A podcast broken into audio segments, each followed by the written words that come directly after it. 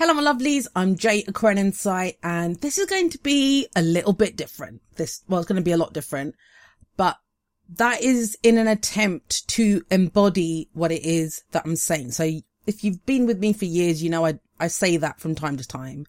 Um, in that it's not enough for me to just say something, like, you know, just, just keep spewing words and information and ideas and thoughts. It's equally important to embody it. So I'm going to be talking about me in this. It's not going to be we. I mean, I might lapse into that, but what I'm really going to talk about is I statements. Why? Because I talked so much about I statements last time. I'm also not going to edit this at all. So I know you might think, huh, do you edit it? I do usually, because sometimes I lapse into thought, like I pause, I take all the gaps out. And if I'm coughing, I'll remove the coughing or clearing of my throat and stuff. So usually the talks that I do, I do edit them. So I, I listen back over them and just edit bits. Or if I, you know, especially if I'm going off notes that I did last time, um, I will usually, I'm not doing any of that. Like you're, you're going to get this raw. That's part of it. Um, the other thing that I wanted to say around this is there's no notes on this because I'm not, I'm not working off any notes. In fact, it's, what time is it? It's quarter past eight in the evening. I don't record that late. I've had my dinner. I was sitting here in my pajamas, all showered up, just chilling out in the evening. And I thought, you know what? Just do this now. The lightning flash of Uranus came in and was like, just go do it now. Just record it now. I've been thinking a lot about how to do part two of the integrating tool. So if you don't know what I'm talking about, I did a talk which was called Brilliance of the Darkness or something like that. And I, I went into it really in depth. I went into it and talked about I statements and shadow work. And the purpose of that talk was that I know a lot of people, I mean, look at the field that I work in, right? So we're going to look at what I do. Look at my job that I've done for the last, my, my career, my work every single day, right? It was doing readings for clients, making videos for first YouTube and then all these other platforms, these podcasts, right? This has been my full time, more than a full time job business for the last seven years, over seven years now. Even before that, I was doing it. But I mean, really, since any of you guys would have known me, that's what I've been doing. And in that time, I've, you know, I've done things a certain way. I've spoken about cer- certain topics, but a lot of it has been shadow work. I mean, look at the industry that I work in, spirituality, exploring ourselves through tarot, through astrology. And one of the key things, and I've been talking about this for a few years now, actually, but it's really been coming up is this notion of, okay, so we've done all this inner work. Okay. So we know so much about ourselves and, you know, um, all of this stuff. What do we do with it? I know, I know people that they can bloody tell you every spirituality, but all right, you know, any, everything they can tell you about all the great teachers, uh, watch readings, watch videos, know their chart inside out, can do all of that stuff, right? And yet we still have problems with relationships or finances or like, how do we integrate all of that into our physical reality? And that's why I call this series integrating tools. So in that last one, I tried to like really talk about it in very general, uh, very general but specific terms, right? And what, now what does that mean? It sounds like a contradiction. In that I tried to make, well, I tried to, uh, the talk I did how I do readings. So when I do a reading and when I'm, re- they're two different beasts, right? You read for, or when I read for general, I'm reading energy. So I'll give as many examples as possible of that energy so it can be applied. Now, when I'm reading for a client, it's a specific person with a specific energy signature with a specific viewpoint, something that they're interested, unless they want a general reading, right? But even then, that person has specific things going on, their, on in their life. That aids the interpret, like it, it drives home the interpretation. They can get very specific. I know creepily specific, some people have said, right? But that depends on the client. What someone else brings to the table in when, you know, they used to, I don't do client readings anymore, but when someone brings that to the table, I meet them there. I meet them with whatever they bring to the table and we go through it in that way.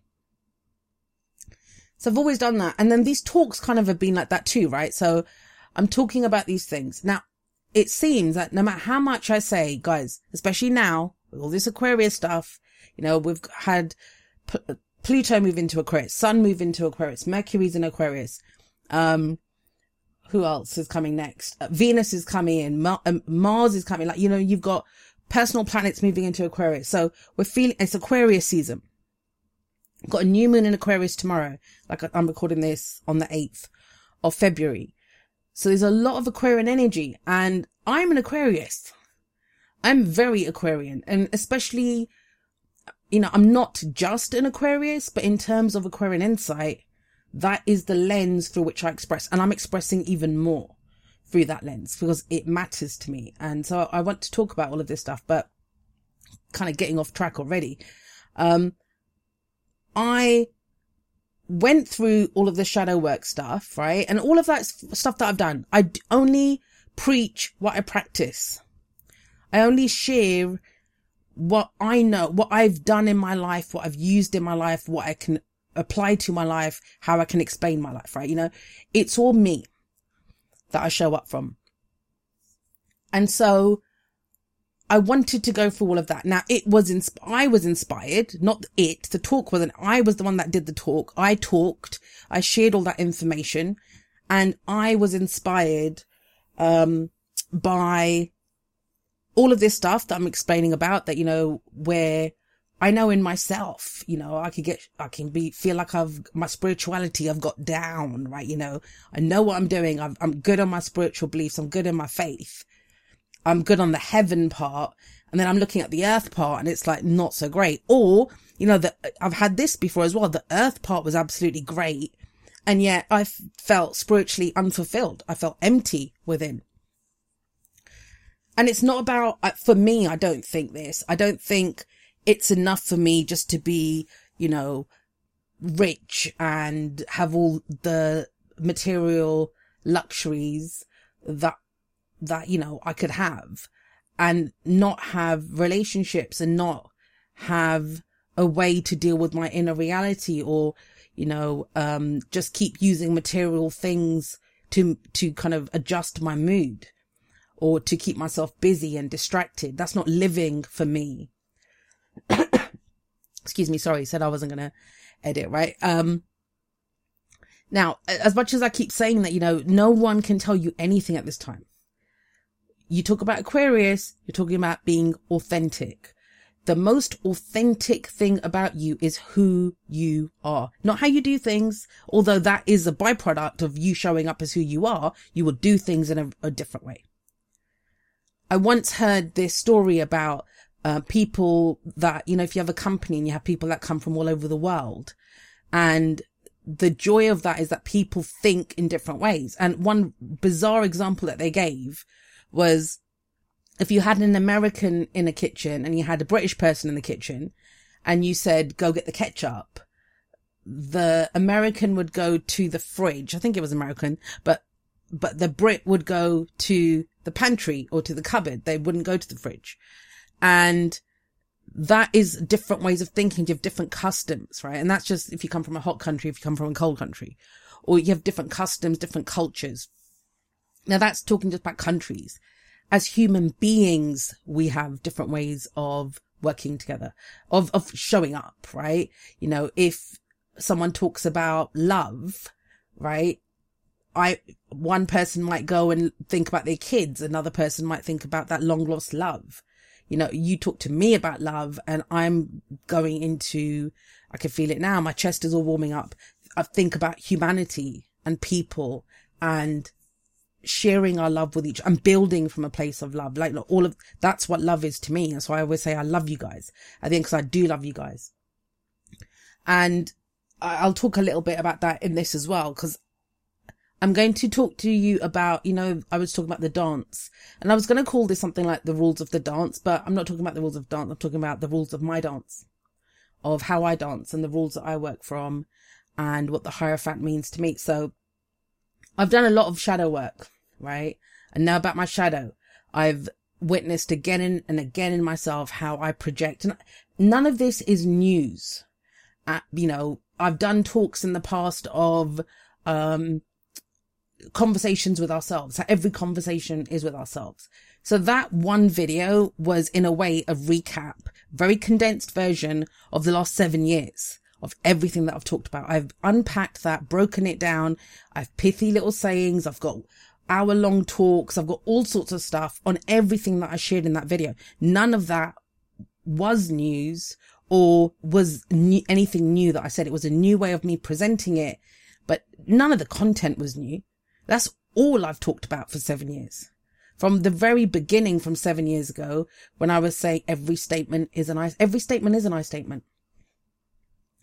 That is uncomfortable.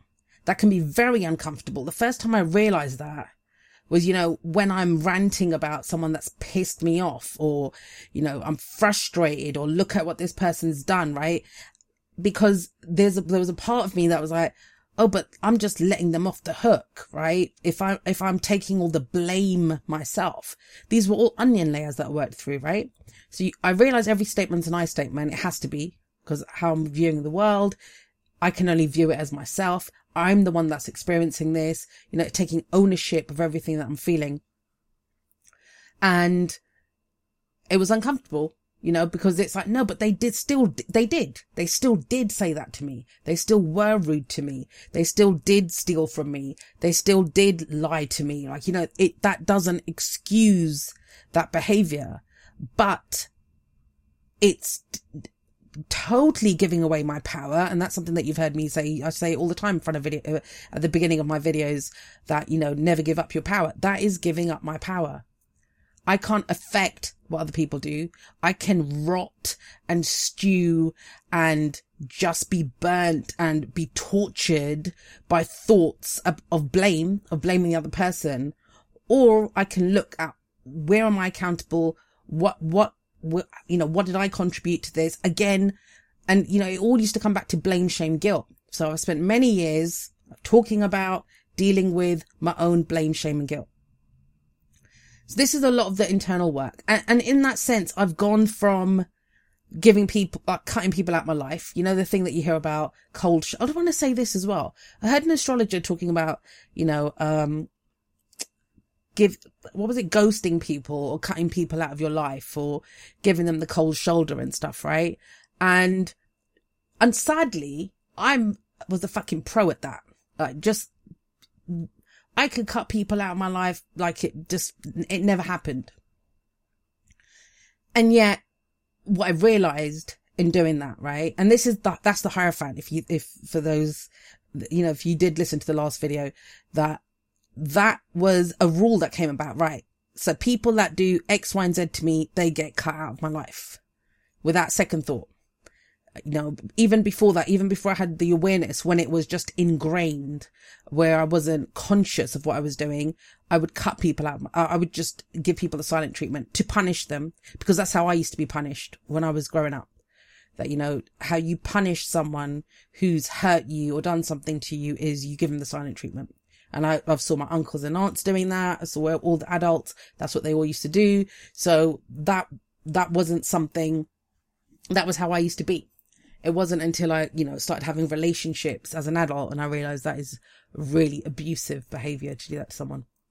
It wasn't even because it was done to me. I just realized it in myself, how cruel it was to do that to someone. Um, but I'm talking about all of this. I'm talking about this from the last few years and, you know, the, the conscious awareness of the work.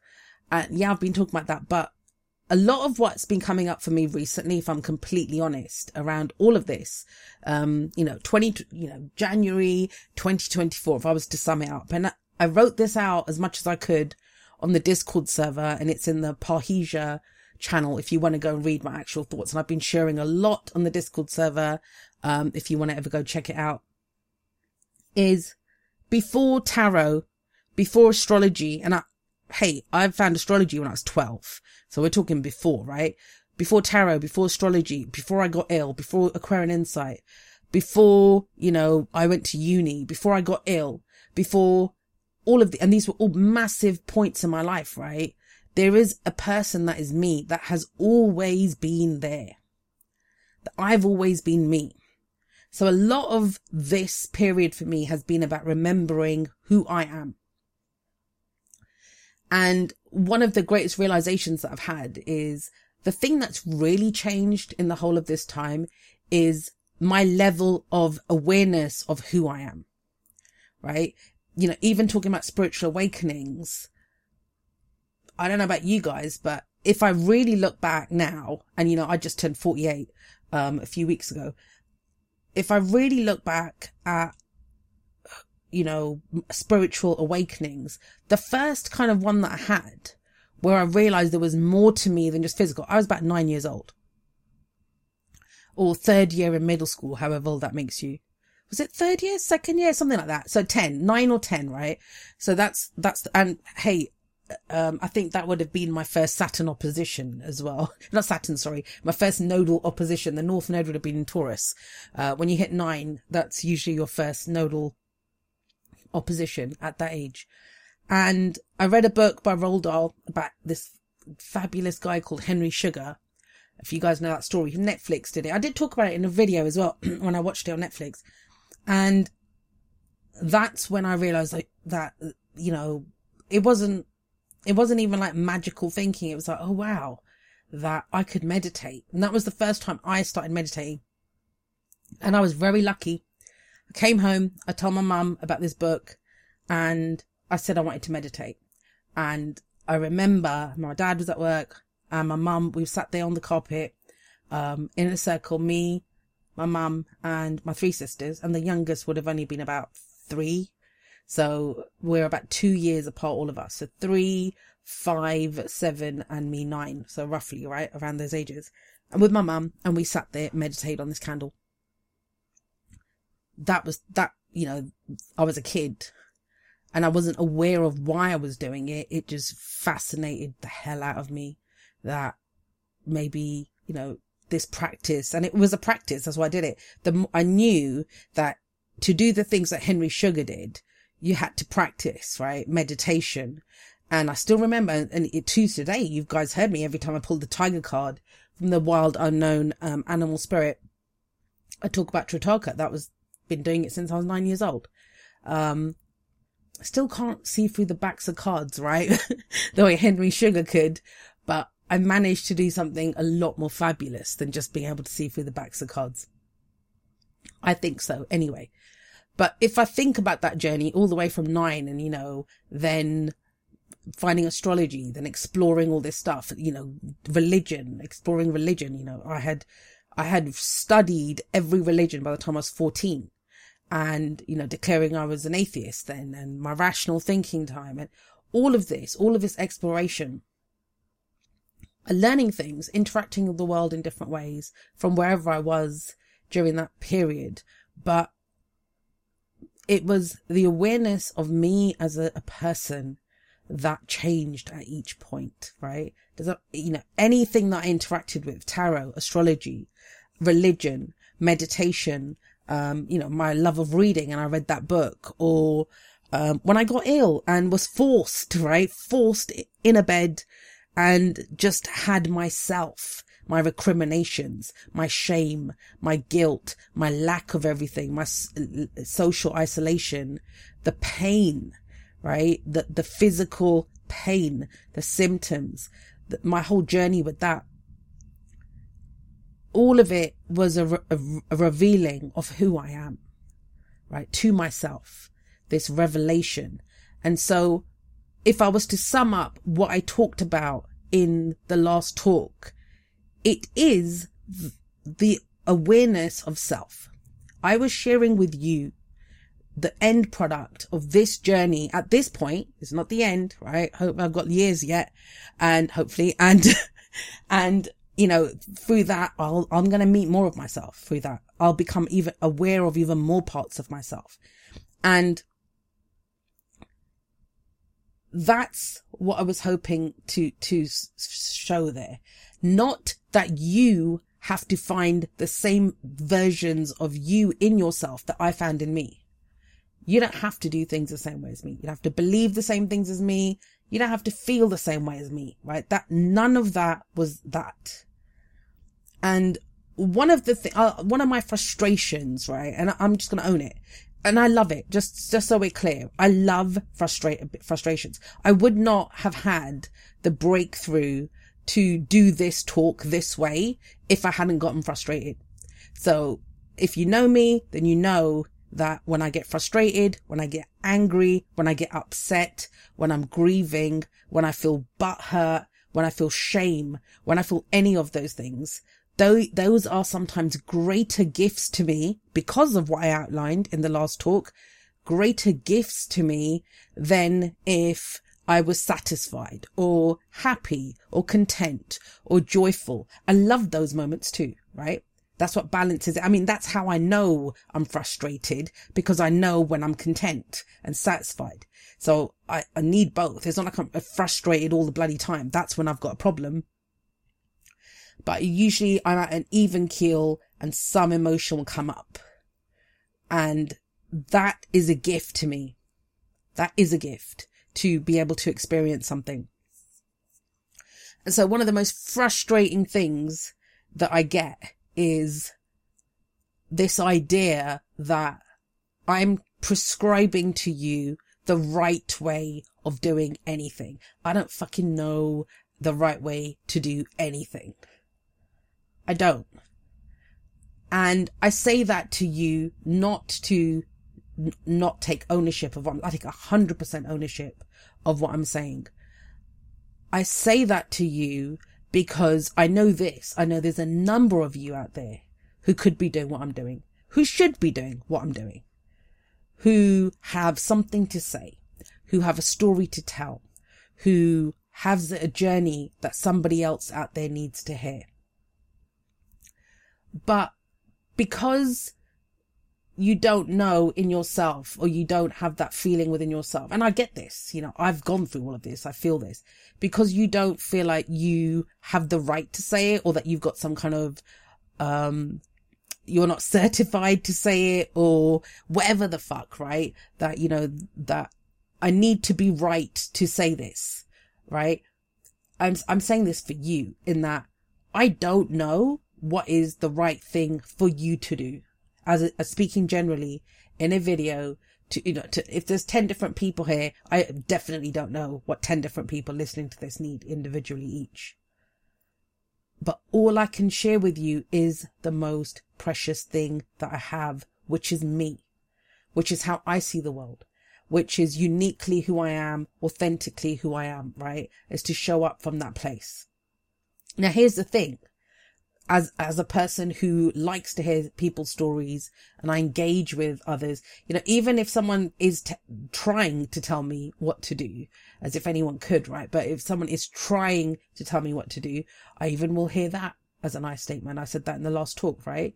So I kept saying this that, you know, no one can tell you right now. It's all up to you. I've been saying it in the weeklies and stuff. And the frustrating thing still is, is you know, is this notion that I'm trying to tell you what to do. Now, I don't care, like, you know, from one level, if that's the only way that someone can hear what I'm saying, then hey, let it be, right? That's, that's not my job. I can't control, I'm not responsible for what anyone hears or how anyone reacts. But that frustration that I felt in that moment, what I realized was, you know what? I need to take ownership of what I'm saying. I need to make the I statement. It's not enough just to say it in a detached, right? You know, Aquarian way, detached way of, well, guys, this is, and tell nice little stories and quotes and all the rest of it. I'm going to tell you in, in my life, you know, the kinds of, I'm going to give specific examples of where I am, who I am, how I am. And again, I will say it one last time. I'm not saying it after this. I'm not saying you need to see any of those things the same way that I do. I say what I, how I see the world, how I feel, what goes on with me, because I want you to show up in the same way. I want to know who you are authentically, uniquely. How do you see the world? Now, here's the selfish part and it's completely selfish and it's part of my Hierophant. In fact, let me just get into the Hierophant, Hierophant, Hierophant part, right? That's one of the bits that usually gets cut out when I say Hierophants, but hey, we'll stick with that. Um, in terms of me connecting and sharing, right, with the world, having done all of this internal work and, you know, I'm showing up from this place of with this dance now that I do, right? Showing up from complete self awareness, knowing that I am still a human being, knowing that I still get angry, I still get annoyed, I get frustrated, I get triggered, I get upset, you know, because I'm a human being. I haven't turned into a zombie. I haven't, you know, ascended out of this physical reality. I have emotions. I have reactions. That's why I enjoy books so much. That's why I enjoy stories so much. That's why I enjoy movies so much. I don't want to give that up. I don't want to be some kind of zen, you know, anything could happen and it's all fine. I don't want to be that person. I want to cry when I watch movies. I want to laugh so hard that I, that I cry from that too. That I can't breathe. I'm laughing so much that, you know, I'm snorting drinks out of my nose and stuff. I want to be that person. I want to even like feel pain and hurt and all of that. I want to feel all of it because then when I engage with other human beings, it just makes everything more meaningful, everything richer, more nuanced and complex. And so that was one of the things that I talked about in the last one, right? It's even distressing emotions, even all of that stuff that comes up. It's not trying to not feel that, right? I'm not saying, because I don't do that. I want to be passionate. I want to be angry. I want to be annoyed. I want to be all of these things. It's not, I'm not living my life. I'm not here doing this despite, you know, that I get like that. It's because I get like that, because I'm passionate, because I fully feel whatever it is that comes up, but I take ownership of what I feel. That's where things fuck up when I, and it did fuck up for me for a lot in my life you know, that's when I was trying to be around people, not be around people, do this, do that, whatever. I was doing things for the wrong reasons for myself. Because I was running away from emotions, which are an integral part of who I am as a human being on this planet. And if there's anything that I've learned, it's to feel my feelings in a better way. And I say this as an Aquarius. I say this as, you know, Aquarius is often portrayed, I think, as this kind of detached, cold, you know, doesn't feel a thing. No. The water bearer ha- bears the water, right? But that water is my water. That's what I've realized. It's my jug. It's my water and I get to decide who I share it with and how I share it. That's the difference. So when I say love, right, and it, it hurts to love, right? It does hurt to love, but it also brings peace to love, brings joy to love, right? This, these are all experiences of, of just loving. And I've got that very Aquarian thing, right? And, and, and, you know, I've literally had this said to me that it can't be love. It's not love you know, that what I describe isn't love. And I, I beg to differ and say for me, it is love. In that I have love for, I have love for everyone. And I mean that, right? And I think we conflate everything, you know, I'm, I wasn't going to do the we thing, me. I know I have conflated things in the past, right? Who is worth loving and who is not worth loving. And I used to say that when I used to believe that love was something we gave to people as a gift and then we could snatch back when we were hurt. Keep in the we thing. Just take it as the royal we. I'm talking about myself.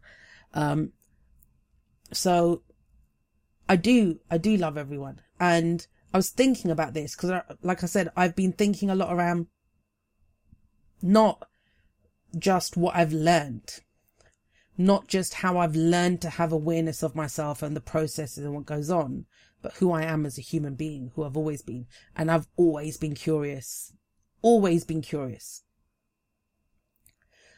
you know, right back down to when I was younger. And I grew, I've told the story so many times, but uh, very briefly that I grew up in a family who did believe in supernatural stuff. You know, um, all my, my, both my mum's side of the family and my dad, especially my dad's, which was the family that I had the most contact with growing up, um, believed in supernatural entities, believed in possession, believed in demons, believed in ghosts, believed in hauntings, believed in all of that stuff.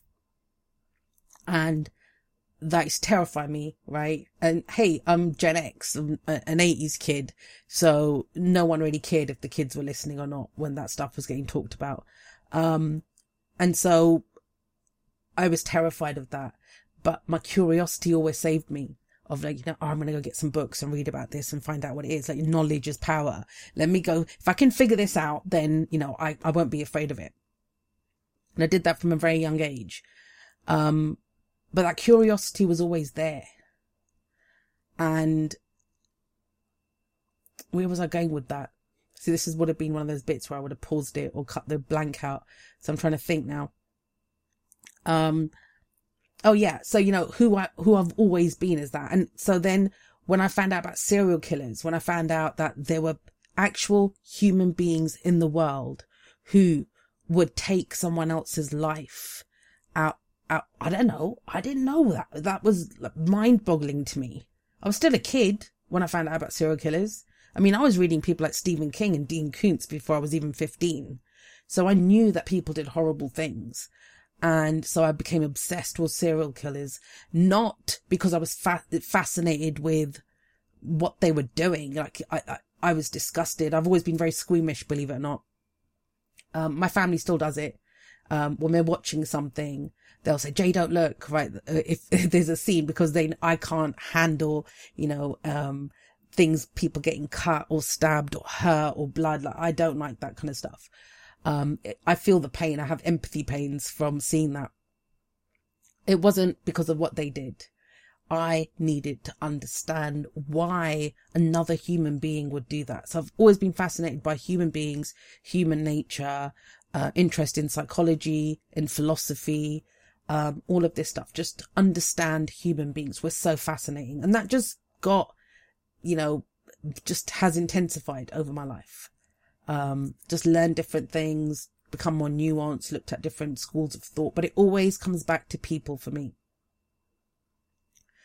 And so I do love people, you know, absolutely love people and not just as, as the Leo King said to me when he did my astrology reading, um, which, yeah, this is factuous, an Aquarian thing of, you know, like a monkey in the cage in the lab and I'm making my notes and going, ooh.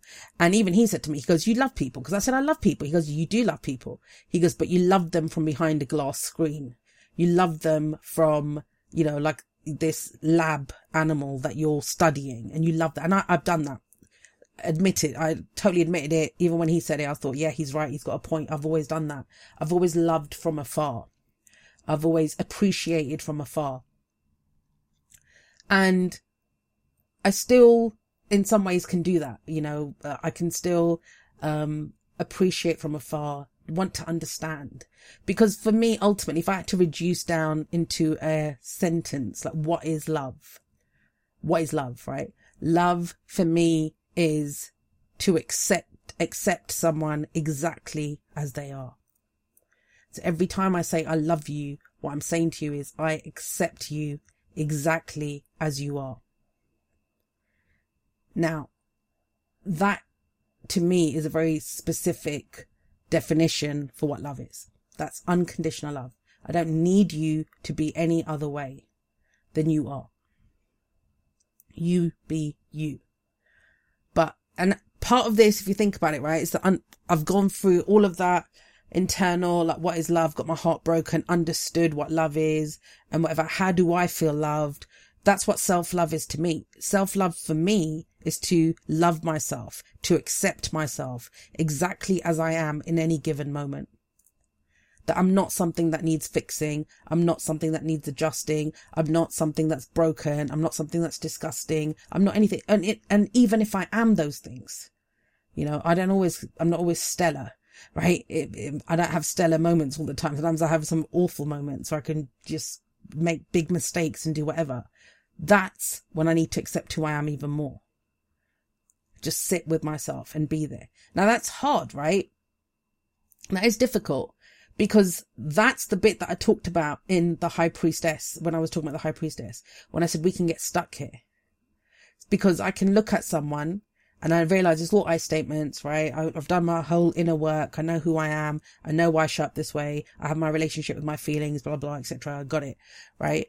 And I would get stuck in, I'd see someone and that behavior was awful to me. Like, you know, it was not respectful of me, not whatever. But then I tell myself, uh, okay, but why do you need someone's respect? You shouldn't need someone's respect or whatever. Like, you know, all of this stuff that would go on. And so I wouldn't act. I'd just let people say whatever they wanted to and be whoever they were. That is still just the high priestess. That's the passive. When I would say the high priestess is passive, that's the passive high priestess, but she is not enough. And I see the world through the tarot. I, I literally think that I, you know how, I don't know what languages you guys speak. So uh, obviously English, right? So I think in English, but I can also think in Punjabi, like beyond, like I don't think I, I think in French. I can speak French and I speak it really well at one time. I didn't maintain it, but I don't think in French. There's a conversion that happens when I speak French of what I mean in English and then I convert it into French. But Punjabi, because I've been exposed to it since I was a kid, I can think in Punjabi. Like I know what's going on. There's this kind of language around that. But I literally think in tarot as well because I've been speaking that language for so long. So that's why it's easier to use those examples um, when I'm having these kinds of talks. And so yeah, the high priestess can be passive, and I used to be passive. And I think that's the part that we kind of um, I'm not going to say the we. That's the part that I used to kind of really find difficult. In that this isn't fair, you know, that I want to hold space, do the whole spiritual thing, but then I feel like a toilet. I feel like I'm getting dumped on. I feel like I, this person just keeps kind of complaining. To, I don't want to fucking hear this conversation again. Right. So that I was having all of that internal stuff, but just thinking, well, that's my problem then, isn't it? Like, you know, if I can't handle it, that's my problem. If I can't, um, if this is upsetting me, then it's only my problem. If this is just frustrating to me, then I guess it's my problem. And that was a really difficult kind of place to be in. I didn't know how to act. I didn't know what to do. I didn't know what was empowering in, in that moment to like feel this stuff. Um, and don't get me wrong, right? Even before that, even before this Aquarian Insight, this incarnation of Aquarian Insight, this sort of like 2015, 2016. I'd say that period from about probably a bit before that as well. So maybe like the early 2010s, right? So from about 2010 to 2015, those five or six years from there. I got, I got really good, good in quotes, at boundaries in that I understood, like I had all these kind of rules and ways of thinking around, um, I'm not going to think for anyone, right? I can't expect someone to think for me. And I had learned all this from being ill. I can't expect anyone to think for me because when I want people to think for me, it's because I'm uncomfortable saying it. So when I say like, isn't it obvious? Why, why didn't you know that? How do you not know this? It's common sense. You know, all of these, these were all like red flags that I was expecting someone to, for, to think for me because I felt uncomfortable saying it. So that used to be one of my rules then. Like, no one is allowed to think for me right? But then I also wasn't allowed to think for someone else. Why? Because I used to think this stuff, oh God, is she pissed off with me? Or she did that. What does that mean? Or maybe she's annoyed with me. Now, of course I'm going to think that about other people because I'm not saying it. If I'm not saying how I feel when I feel like shit, then obviously I expect other people to do the same to me. Right? Do you see how that works? So that's, so I, I stopped. I, I you know, I, I, I had that as a very clear, definite rule, um, of I'm not going to think for other people, but other people are not allowed to think for me either.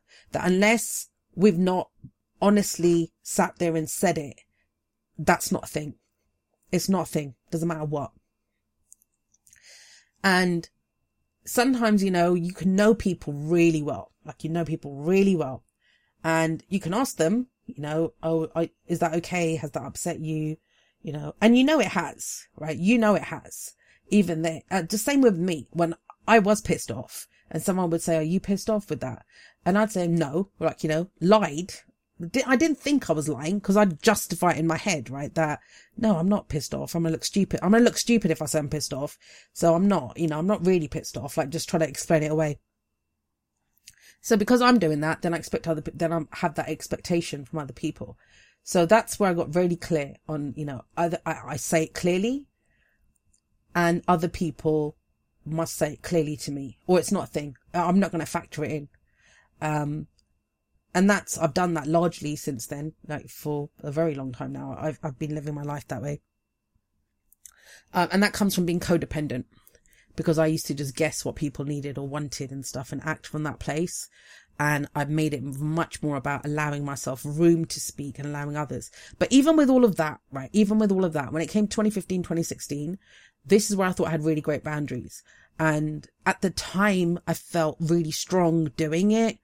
Um, but later found out and later it turned out that I wasn't really, I, I think it was quite bullying behavior, if I'm completely honest now.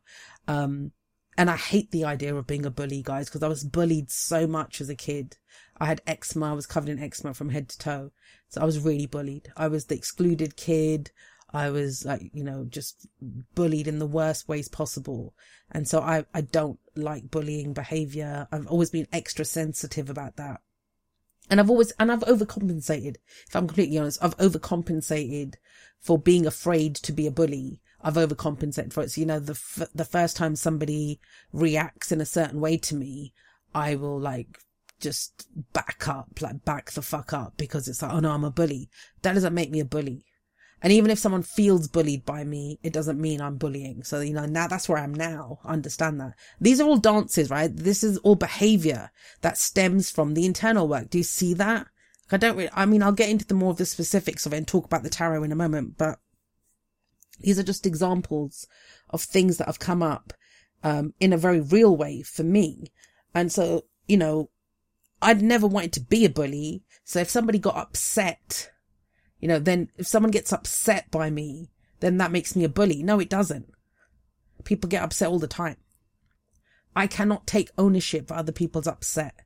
I can take ownership if I'm trying to upset someone, then that's on me, right? But, uh, you know, that part I can control. I don't have to go after people. But the whole thing around boundaries, what I was doing was come up with all these rules, but trying to get people again, so I didn't have to deal with certain behaviors in people. That's what that was. When really what I've realized now is, and this is what I mean by that, that dance that, that, you know, I was talking about in last time's talk, in that it's not, a boundary is not what I have to deal with in other people. It's how, it's my commitment to myself of how I'm going to deal with it. And so you can have or you know i've had some very kind of dodgy boundaries i mean it was still a, a, um a win in one sense in that at least i was attempting to have boundaries at least i was okay with saying no i'm not doing that you can't say that to me whatever you know and, and i gave examples of that i think um last time i gave an example of that right so i understand that in in i've seen it in other people where we stand up for ourselves that's that's a big deal uh, we, we're still overcompensating and being a little bit more aggressive than needed in standing up. And I've done that. But I realized that my boundaries were a bit off in that they were still trying to get the outside world to treat me in a certain way. That's what I was trying to do. And I don't do that now. Oh, I mean, I must still do it. You know, there's no way ever I'd stop doing that completely, but I think I'm more aware of when and how I do it and why I do it. And there was one other example that I wanted to give around this. So one of them was that, was the boundaries thing. I mean, and think about that, right? So if the inner work is the high priestess, the recognition of, say, codependency, and, you know, I'm not saying this and I'm not voicing my concerns or whatever, then the Hierophant, right, is the rules. If you, if you look at the Hierophant card, the Hierophant card, the pillars are not black and white. They're grey right? They're grey, like the blending of the two, and they're both the same, identical either side, much more symmetrical, much more this is how it is, this is what we stand for. The Hierophant are the rules, um, the traditions, the path that's got us here. It's power, it's authority, it's learning, right? How, what we learn. Um, it can be a university, it can be a religious institution. But if you think about it, we're taught in a very structured way. It's structure. That's what the Hierophant is. So at each point of my development and my learning, right, you know, whatever, uh, I've tried to build new structures from that. So even having a boundaries, even if I'm really shit at, you know, coming up with boundaries, if I'm trying to police other people and, you know, change other people, but that's still a, a structure that I'm coming up with. And at some point I realized, okay, this is not a very great structure. So it changes. And, um, but what I think it's important to look at is you can't just jump straight from the high priestess to the hierophant. I think that's what I did, right? So I have this realization about myself and then I jump straight to the hierophant. But there are two cards in between the high priestess and the hierophant. And I, I'd like to talk about them because one of them represents, um, the north node, the emperor, and the other one represents the ruler of the south node, Venus and also as the ruler of Taurus. Um, you know, if we're going to really get into all these, this astrological stuff that's going on as well. So if I'm looking at the tarot and, you know, I have all of this, whatever, and it cycles, right? We cycle through this stuff all the time. So I have this high priestess epiphany awareness of, oh my God, like, you know, I'm trying to think of one that I've had recently that may well, I've had a really big one around the channel, right? Around who I am, um, around how I want to show up in the world. And that's kind of magician. You know, if you take it back even a step before the high priestess of what I know and the tools that I have and the confidence to use them in a way to manifest something else. I- I've just recently stepped away from doing personal readings. And part of that is because the very Aquarian thing of wanting to focus on the collective and on humanity and showing up in a more humanity way. But also that thing that I said right at the beginning about embodiment. I want to embody what it is. And an I statement, I'll say as an I statement, right? That for me right now to just sit around and reflect on my own shadow, my own inner work. How does this feel for me? It's too self-indulgent, right? You know, it's self-indulgent. It's self-obsessed. It's the kind of individualism that I do not want to promote. So I, I, don't want to function from that place in my own life. It's not just about me. I'm a believer in people, in working with people, in collaborating with people. Um, I have a ton of beliefs and values. I mean, that's part of the Hierophant as well. I have a ton of beliefs and values, um, that are connected to that. I think the best, we show up from the best place, or I show up I show up from the best place when other people are involved. Um, you know, a very stupid example, but for example, if I'm just going to cook dinner for myself, I just probably fry up some eggs or do something like that, right? You know, it's just me. Um, or if I, if it's just me on my own in the evening, I'll just read a book or do something else. And yet, you know, if I know like yesterday my sister was coming over, then we're going to hang out with my mum and dad. So I, I cooked like a full dinner and uh, made all this other stuff that I wouldn't do for myself. I got creative with what I was making because I want all of us to get together and experience this together. There's something about experiencing things with other people that I think is amazing. And yeah, this all stems from my own high priestess inner searching, inner whatever, when I was socially isolated for seven years. When, you know, I, I realized the importance of people in my own life and I'm one of those people that have experienced it. And I'm, and hey, before you hear that and think whatever, whatever it is that you think, I have always seen, I'm an introvert. So it costs me to be around people. And I'm a person who, who every dream that I ever had, right? And I say dream again in quotes, every dream I ever had up until like the last however many years was to get away from people, right? The, the cabin by the lake on its own on a mountain or to have enough money so that I never have to deal with anyone again, right? Or to be financially independent so I don't need to work with people, so I don't need to do whatever. So it's not like those kinds of thoughts or feelings are not alien to me. I've had them, you know, and you know, I still, I can still feel it sometimes come up. You know, when I've had a tough time, it's like, oh fuck, I just want to be alone in that mountain. Natural. It's natural as a human being to feel that. But what I realized was that all of my dreams were to do with making my life easier. So I didn't have to deal with, um, you know, I'm the, one of the most wonderful things that ever happened to me is that I never won the lottery. I'm so fucking glad that I never won the lottery because I would be just a fucked up person alone on a mountain, um, with absolutely even less resilience than I've got now. Like I wouldn't be resilient at all. If anyone happened to trek on the, the mountain, I'd have no social graces, no social anything. I've had to speak to someone. I'd be, go into hermit mode, right? Um, because the more I believe I would have indulged my own hermit mode, the more I would have, um, gotten worse at dealing with people. I wouldn't want anyone around me. So I'm glad. I'm glad I never won the lottery or hit it big or could ever afford, um, that cabin alone in the mountains because People are not the problem. People are just people. It's my own resilience and ability to deal with them and not knowing how to deal with my own emotional reactions to those kinds of situations. So, hey, that's something that I think is a, a wonderful thing that happened to me, which I can look back at as a gift now. Um, even though I've had the same wishes of, oh God, I don't want to be around anyone or deal with anyone. Um, I mean, I literally had that, those kinds of feelings about my family and then I moved away and I, I you know, I was uh, a couple of times in my life, I've been away from my family, lived by myself, done everything like even like, Hey, I'm spending Christmas by myself, those kinds of things. Um, and then I was forced to move back and that's when I had no options or choices. I had to deal with it. And now I don't have a problem, like, you know, with, with my family or I don't have any, I don't have any kind of, um, leanings. I don't want to get away from them or do whatever. Um, that's, I don't have that.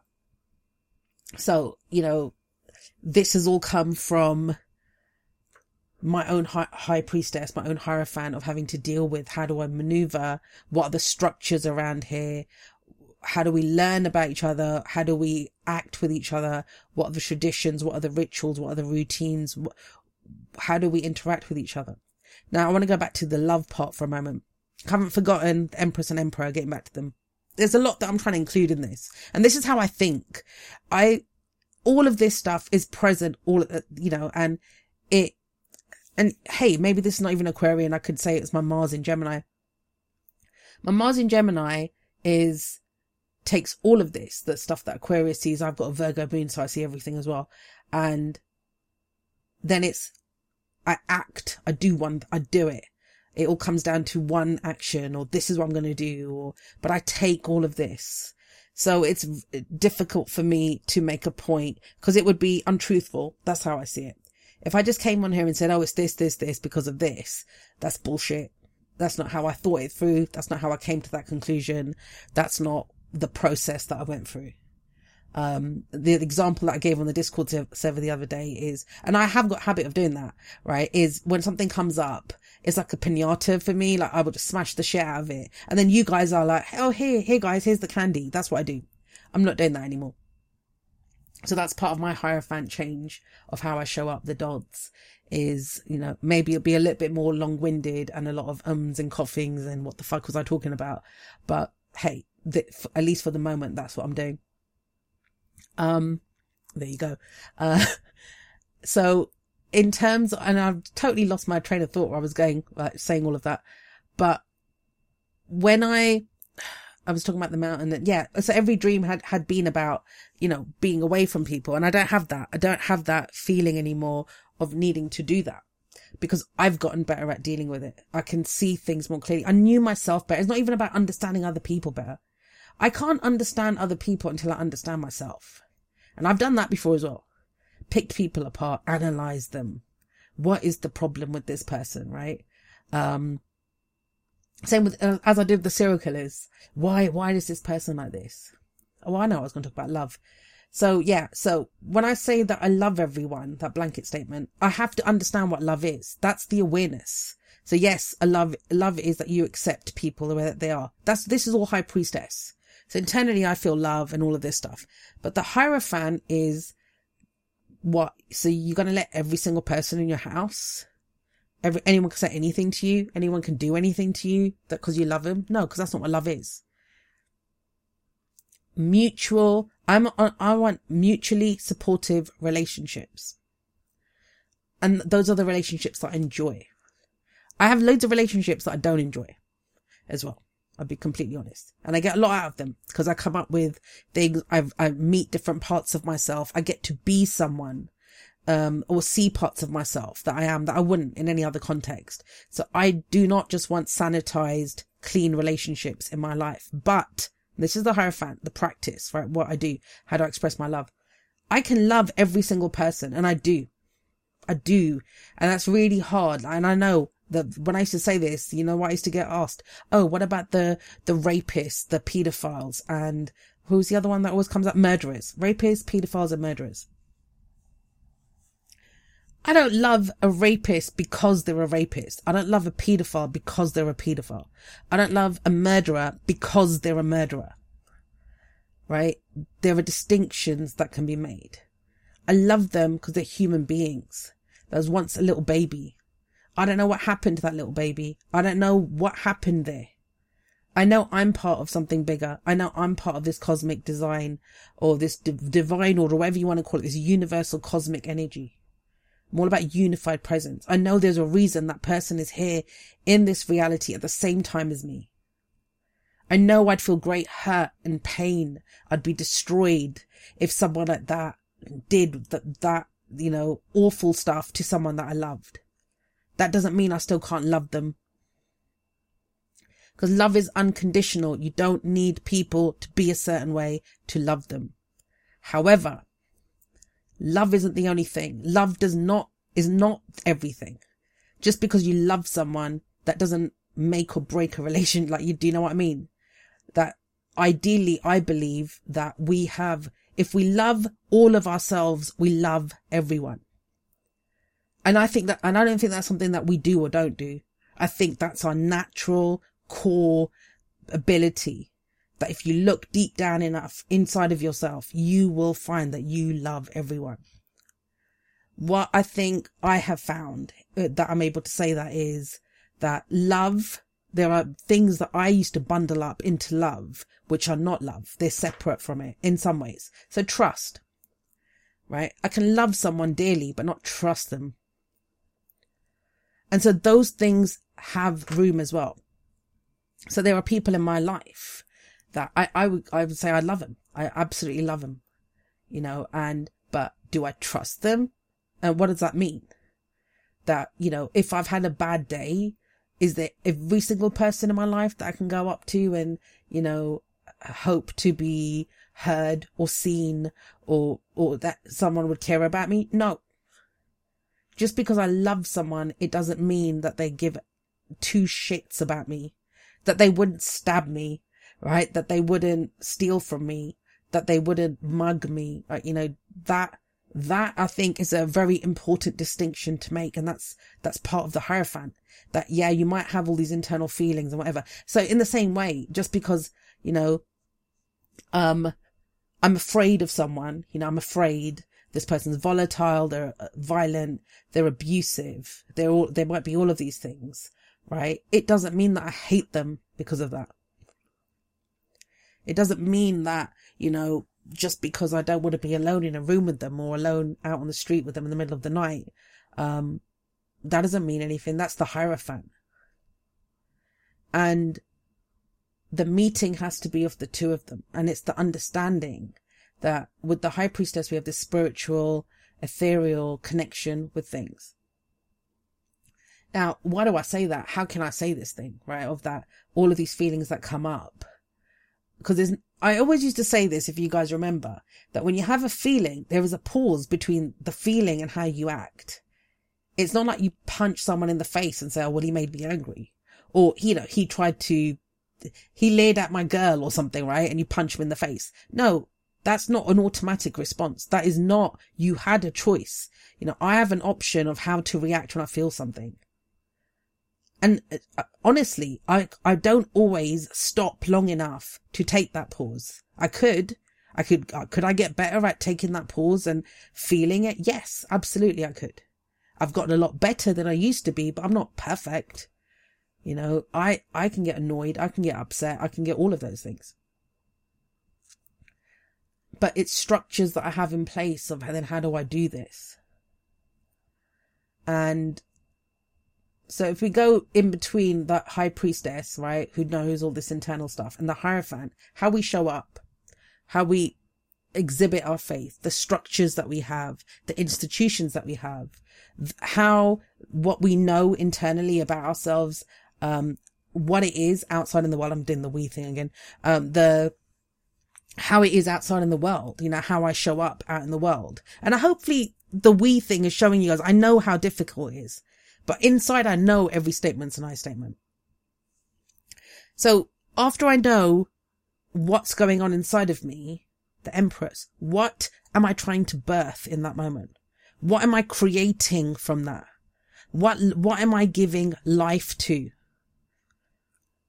When I feel whatever I feel inside of myself, what am I giving life to?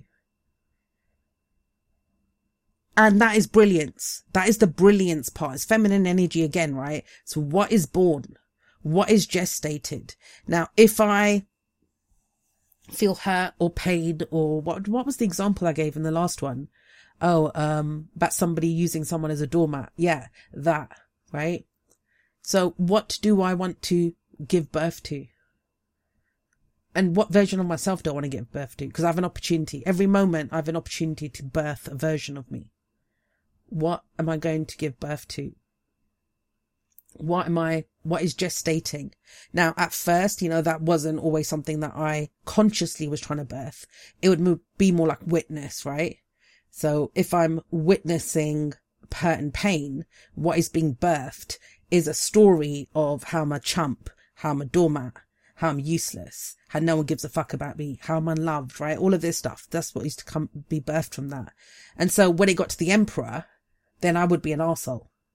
I'd be the most arsehole part of the emperor that you could be. Cause that felt strong. Right? That felt be, uh, being in control. Excuse me, sorry. So that is the process. And then the rules are made out of that. Right? That, hey, and that's when I was talking about that unhealthy part of my boundaries.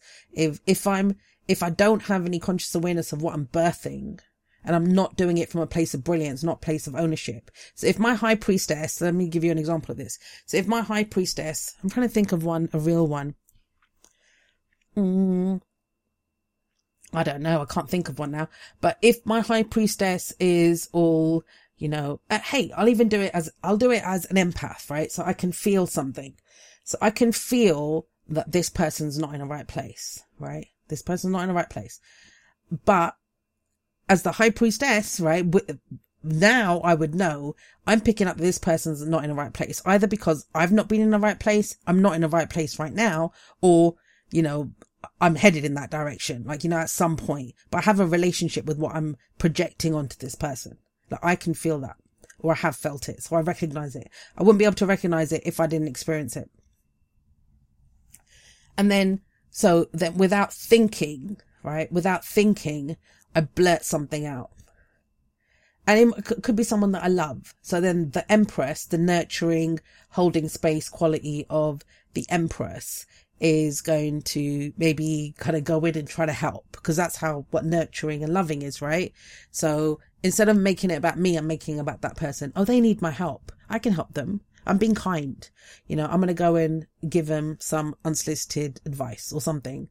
And they turn around and say, you know, as I hope anyone would, to say, Jake, shut up. Like, you know, you, know it all, that you know everything and you just, why getting involved and stuff? Did I say I had a problem? You know, whatever they come out with. My emperor is going to raise its ugly head and my emperor is going to say, well, fuck you. I was just trying to help you. You are just so like whatever, blah, blah, blah, right? Ego. Ego shows up. Ego's all hurt. I didn't get a pat on the dick for trying to help this person. So now I'm going to, my ego's going to react and show power. And so then I make a rule, right? Well, screw people. I ain't going to fucking help people anymore. That Hierophant. um, screw this person. I'm going to dance with them. I'm not even going to dance on this dance floor with them. I don't want to know them. Well, you missed out, buddy. It's your problem now. I tried to help you. You didn't want it. So screw you. This is a lot of what we do. And then if you kind of think about it, right, if you want to take it even further, lovers, instead of talking about it with this person, you go off to, or I'd go off to say a friend or someone and say, Oh my God, did you, do you know what happened? Repeat the whole story because this person will give me a little pat on the dick. Someone's going to give me a pat on the head.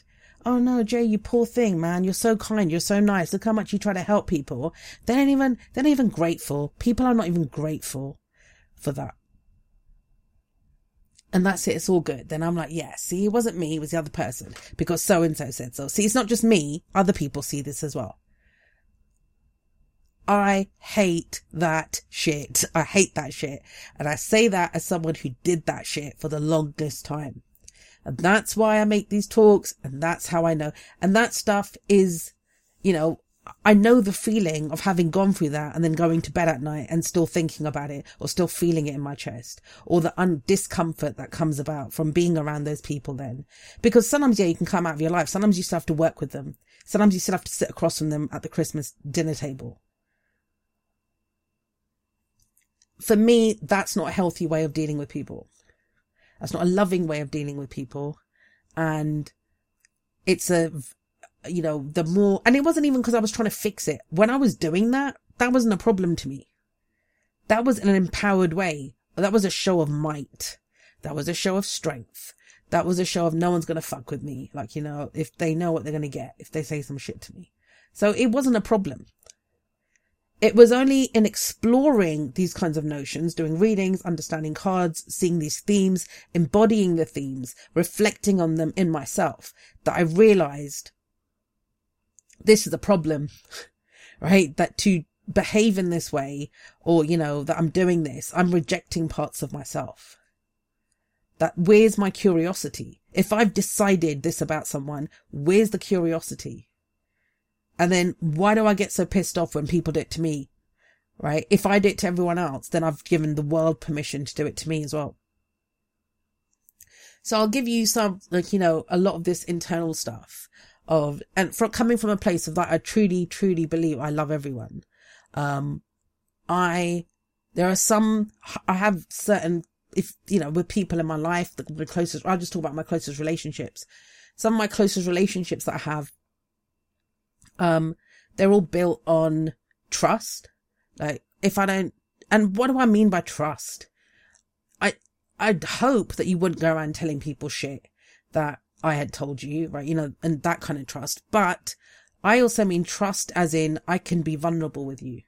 Have you ever tried that? Try to be vulnerable about someone? So, you know, if, if you're upset, right? And, or I've, I've done this before that because I always used to have the answer for everyone when they were upset, you know, I, I used to help them or do whatever. And so if I got upset about something or something was wrong, that was an opportunity for someone else to kind of just jump in and like exploit that in a way, right? Exploit my vulnerability to make themselves feel better, right? Again, how do I know that? Because I've probably done that to people. That, you know, oh, I can feel, I can be the, I can be the savior. I can be the one that saves this person now. That, you know, I can come in and give my, they've given me so much advice and stuff, so I can come in and give them advice. Um, so that's one of my things is, I, I mean, again, it all boils down to if you love me, then accept me for who I am. And, and I mean that from a place of not that you accept everything that I will do to you. That's the same, that's the same thing I have. That I will love you for who you are. But who you are is not what you do to me. Right? So there's, there's a distinction there. Our interaction is different. And re- I don't think enough relationships have the Hierophant. Like that part gets skipped, um, completely in that we don't have rules of engagement. We don't try to understand one another. We don't let each other be or have faith in what we have faith in and, and do all of that kind of stuff. So, um, just, I'll show you some traits of, and these are not, I haven't decided these things. I've been reflecting over the past year. Uh, I'm an Aquarius, so I had Venus retrograde in my seventh house. Um, Placidus, it was in my eighth. I've been reflecting on relationships a lot. And I've said this before, like, you know, where is there, where there's no room for my experience in a relationship, but someone dictates how the relationship goes. That doesn't work for me. Um, I'm not usually a huge fan of gossips, right? So, I mean, and complainers, if I'm completely honest. Um, we all have complaints. I have complaints. I have complaints, right? But when it's that thing of what I was describing before, where it's just talking about how shit a person or a situation is, I can handle that once. I can't handle that repeatedly. I can't, I don't usually do very well with people who don't take ownership of what they're experiencing or feeling, um, in their lives, right? And that doesn't mean they take the blame. They're just to be completely honest, um, with you guys and just clear, right? You know, cause I think that gets, that gets mistaken so often. Um, I'm not one of those fake love and light people in that everything we talk about has to be wonderful. I think the most love and light thing that you can do is talk about a difficult conversation, a really dark, difficult, you know, conversation. I think that is the most love and light thing that you can do because that is what needs the light. That is what needs love in that situation. Um, being all happy and everything's wonderful and isn't it all great, right? That that's like having all your lights on in the daytime, right? You know, that's to me isn't, yeah, it might be loving and it might be light, but what I mean by love and light is, um, if I, a relationship matters to me, I will talk about what's difficult, um, and deal with it from that place of self awareness. Um, what else? I'm trying to think what other things come up. Don't know. This has already gone on for so long, guys. Oh, it's not. I thought this would be like a half hour thing. Anyway, I wanted to share some of these, right? Because I have a Taurus south node and Uranus is only about three degrees away from my, um, my south node at this, as it squares this full moon. Uh, sorry, did I say full moon? New moon, a new moon that's happening in Aquarius. Hope I haven't been saying full moon. Um, I was thinking about the full moon in six months though, actually, because I think that squares Uranus as well. So there's a Uranian feel to this. It's not enough just to feel a different way or to think a different way. It's about showing up in a different way. And again, right, not, for me, it's not about policing other people or me. I can't expect you to understand what I'm saying in the way that I want to be understood. Now, that's something I've just stopped, that given up on. But, oh, I, I remembered where I'd lost track before, where I was talking about having stopped, um, doing readings. It only took me like 45 minutes. Um, yes, I've embraced being this collective reader, this collective person that d- does this stuff. But it's not enough just that I stopped doing readings. Um, one of the things that I've realized is, and this is what I was thinking about in my relationships as well, is if, if someone engages with me, right? You know, and I've engaged with a lot of you. I've talked about it a lot recently. I've engaged with a lot of people through Aquarian Insight. I mean solely through Aquarian Insight as Aquarian Insight. And one of the things when I was willing or, and when I was working one on one with people is no matter what someone brought to my table through my videos, um, I would engage. I would engage with them, right? And I'm no longer willing to do that. And that's something new that I've realized recently. And it's as a result of, um, it's as a result, and this is Hierophant. What I'm describing here is Hierophant territory. One of the reasons I won't do that is because if someone engages with me with curiosity, right? Which I'm here collectively putting out messages, uh, just sharing. I'm, that's all I'm doing. I'm not teaching. I'm not advising. I'm sharing, you know, what I've learned as a tarot reader, what I've, as just a human being, as who I am, being who, whoever the hell Jay is, right? Aquarian Insight. I share that through this, um, lens and I'll be sharing more of myself in other places in different ways, but this is what I choose to do here. And there's a distinction that's come up for me, which is if what I talk about, and you know, I'm not the greatest communicator sometimes, right? You know, I look at the way I think, especially now, it's going to be more of this because I'm more, um, oh, committed. That's the word. I'm more committed to sharing exactly what goes on within, within me, which is a lot of weird, like, in totally different directions and things just come in and pulling them all together and just speaking stuff like this for one hour, however, however long. And so if someone's like, you know, um, what did you mean by this? Or have I understood this correctly? Or, you know, can you explain a bit more about when you said X, Y, and Z? That's curiosity. That's trying to understand what I said. That is like the most amazing gift someone can give you. When, you know, it's like, you know, can you just break that down a little bit more? I just want to make sure I understood this, that. That's fine.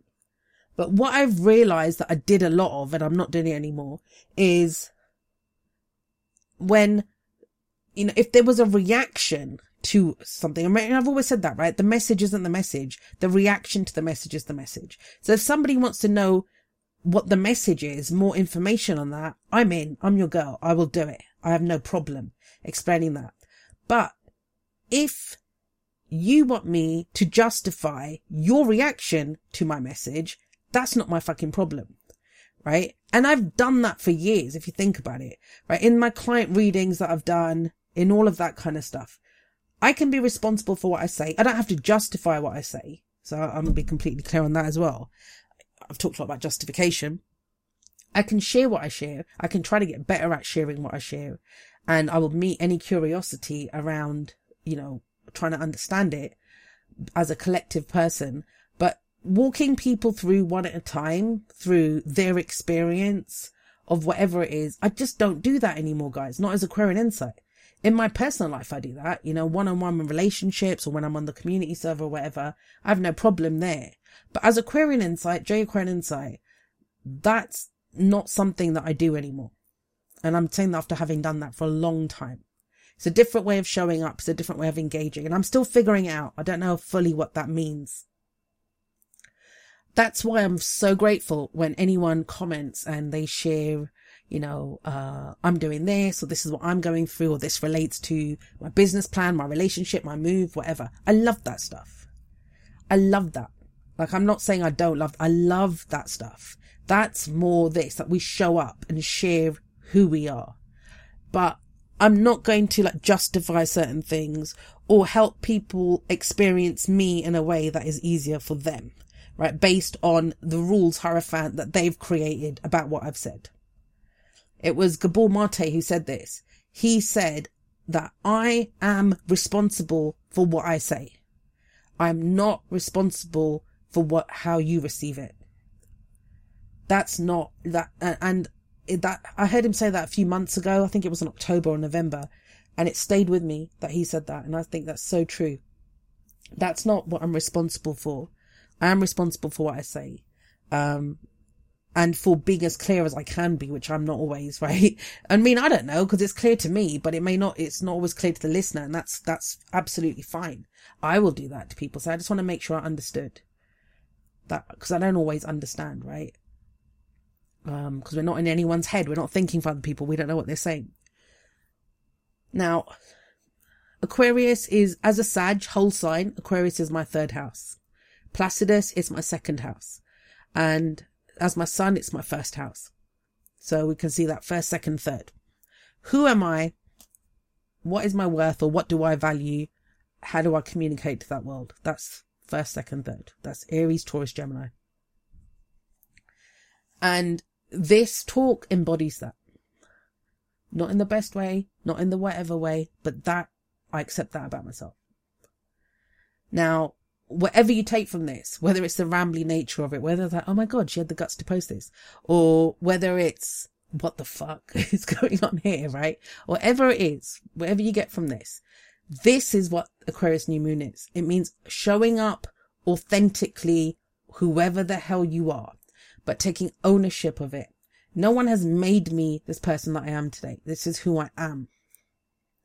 And if I'm completely honest with myself, you know, with all the past erasing that I've done in my whole life, you know, going back to fix mistakes, the shadow work, um, trying to make peace with certain things, trying to, you know, find who to blame, then trying to forgive who to blame, you know, all of that fucking dance that we do in these communities and stuff. That where I am right now is there's parts of who I am now. I've always been that person. I've always been that person. It's just my level of awareness and my level of ownership has changed. And, you know, there's a lot that is said about Aquarius. Every single person who's ever come to me and had Aquarius stuff, no matter, no matter what sign they were, there's one word I've always used for that part of their chart or for what, and I'm, I always have said things like, you are not conventional. Like you will always be unconventional in, I don't know, how you do family, how you make your money, how you do have friends, like whatever, unconventional. what is unconventional about you? And I don't even mean to do with anyone else. We'll worry about that in Leo season and how you show up and do whatever. What's unconventional for you? What would be uncon, like this is unconventional, me doing this. I mean, I'm sure I've done shit like this before, but it's not my norm. Because I think when we talk about freedom, right? And uh, uh, in my own life, I've seen this and you know, it's always like Aquarians love freedom. As an Aquarian, the person who inhibited my freedom the most has always been me. The stories that I've told myself that I'm the alien. Nobody wants to know. No one's going to understand me anyway. I'm going to have to deal with this person if they do that, right? I don't have to. Those are things that that's what freedom is. Freedom is the ability to do what you want to do. And what did I always used to say? That, you know, the only freedom that counts is the, is the freedom to be who you are. That's the greatest act of self-love that you can do is to show up exactly as you are. Warts and all, misguided feelings, misguided intentions, all of that stuff. But then to grant others the same. The more you do it for yourself, the more you'll let other people do it as well. That's, that's, that's what we're creating. That's Empress, right? And that's how we're showing up, the Emperor. How we get the dance right is the Hierophant. How we come up with structures and ways that work for everyone. I mean, that's crumbling, guys, right? That's why, what do, what do you think I would say that with the Hierophant, the rules are changing? Because they are. You don't have Uranus and Taurus and things stay the same. The planet of change and innovation and revolution is in the most fixed, earthy, material sign that there is. Everything is changing. You know, what money is. You know, I've heard a lot of astrologers talk about that, of what money is. That money changes, right? Maybe, maybe money changes, right? I don't know if it's crypto or whatever. I think that is the most basic bitch way of looking at, um, Uranus energy. And hey, that's not a put down. That's one level. It's an important level because we all live on that physical material level, right? It, it is a basic level. That's our basic needs, right? At, the moment. But does that change? What abundance is, does that change? How we share our gifts with each other, is that, does that change? Do we, the, what we consider to be transactions, does that change? Yes. But that change comes from how we show up and how we change. What we do differently. Um, you know, f- for me, if I, if I, as an Aquarius, Taurus is my fourth house, but even Placidus, um, Uranus is in my fifth at the moment. And as a Sag whole sign, it's sixth. It's a four, five, six. You can see, right? You know, that's half the chart. That's a very personal half of the chart for me. Between the new moon and the square with Uranus. If I look at Placidus whole sign and um, just my sun, then I'm looking at themes of one, two, three, four, five, six. And if you look at your birth chart, that's the bottom half of your chart. That's you. That's not even, that's not anything to do with, or that's not anything to do with me outside in the world. That's all me, internally me, who I am. not even got around to relationships yet? What I do. And those are changing for me. And they have been changing. There's just some things that, you know, and that, like, you know, I talked about complaining and gossiping. I have people that complain and gossip in my life. Do I ignore them? Do I cut them out of my life? No. But is there anything for me to be curious about? No. And I have made it clear. I've made it clear that I just, guys, I'm not really, you know, it's like, oh, why are you so quiet? Cause I don't have anything to say, man. Like, you know, it's fair enough. I get it that you're upset. And, and, you know, one of the things that I've recognized is that maybe I could say more because I've seen it happen in a few relationships. Maybe I could say, ask questions such as, you know, um, why do you think that, you know, you feel that way? Or why do you think, like, to bring it back to the person. And I do it sometimes, but you know, sometimes people aren't interested in it. And that's cool. I don't want to force shadow work on people. I don't want to force people to look at themselves that they don't, that they don't want to. But then they should not also be able to force, and they're not, right? It's my choice. Force me to engage in shit that I don't want to engage in. It's pointless to me. I, I really feel hurt when I hear that stuff. Because for me, it feels like, you know, the, the way I would feel if someone was talking to about my sisters in that way. And you could ask any of my sisters. I don't do that. I don't talk about one sister to another sister. I don't talk about any family member to another family member. That's one of the things I'm known for. And because of that, there's a lot of responsibility that's always been put on me. Um, and I'm very careful about who I give my opinion to because it could be really easy for me to say, Oh my God, so and so just pissed me off. But when people respect your opinion and they know that you're, you're level headed and they respect your opinion, that you know people and you've always give people the benefit of the doubt or whatever. Um, if I say in my family, if I say I don't like someone, that will have some weight to it. Because now everyone's going to turn and say, well, Jay doesn't like him. There has to be a reason. And they're going to start looking for reasons not to find, like someone and they'll find them. So I take what I say with, I take great responsibility in what I say and who I talk about.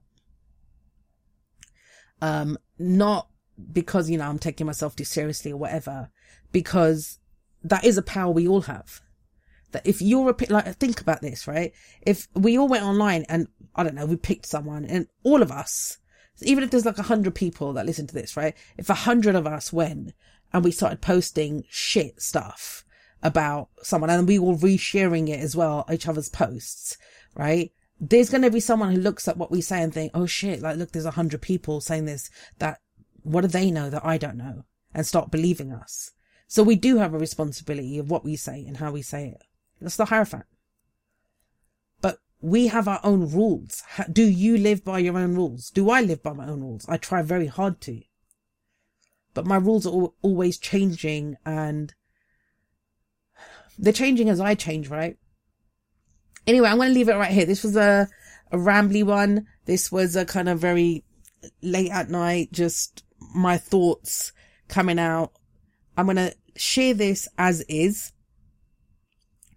Let me know what it means to you to be who you are. Let me know how you feel about your own high priestess, how you show up, what rules are changing for you.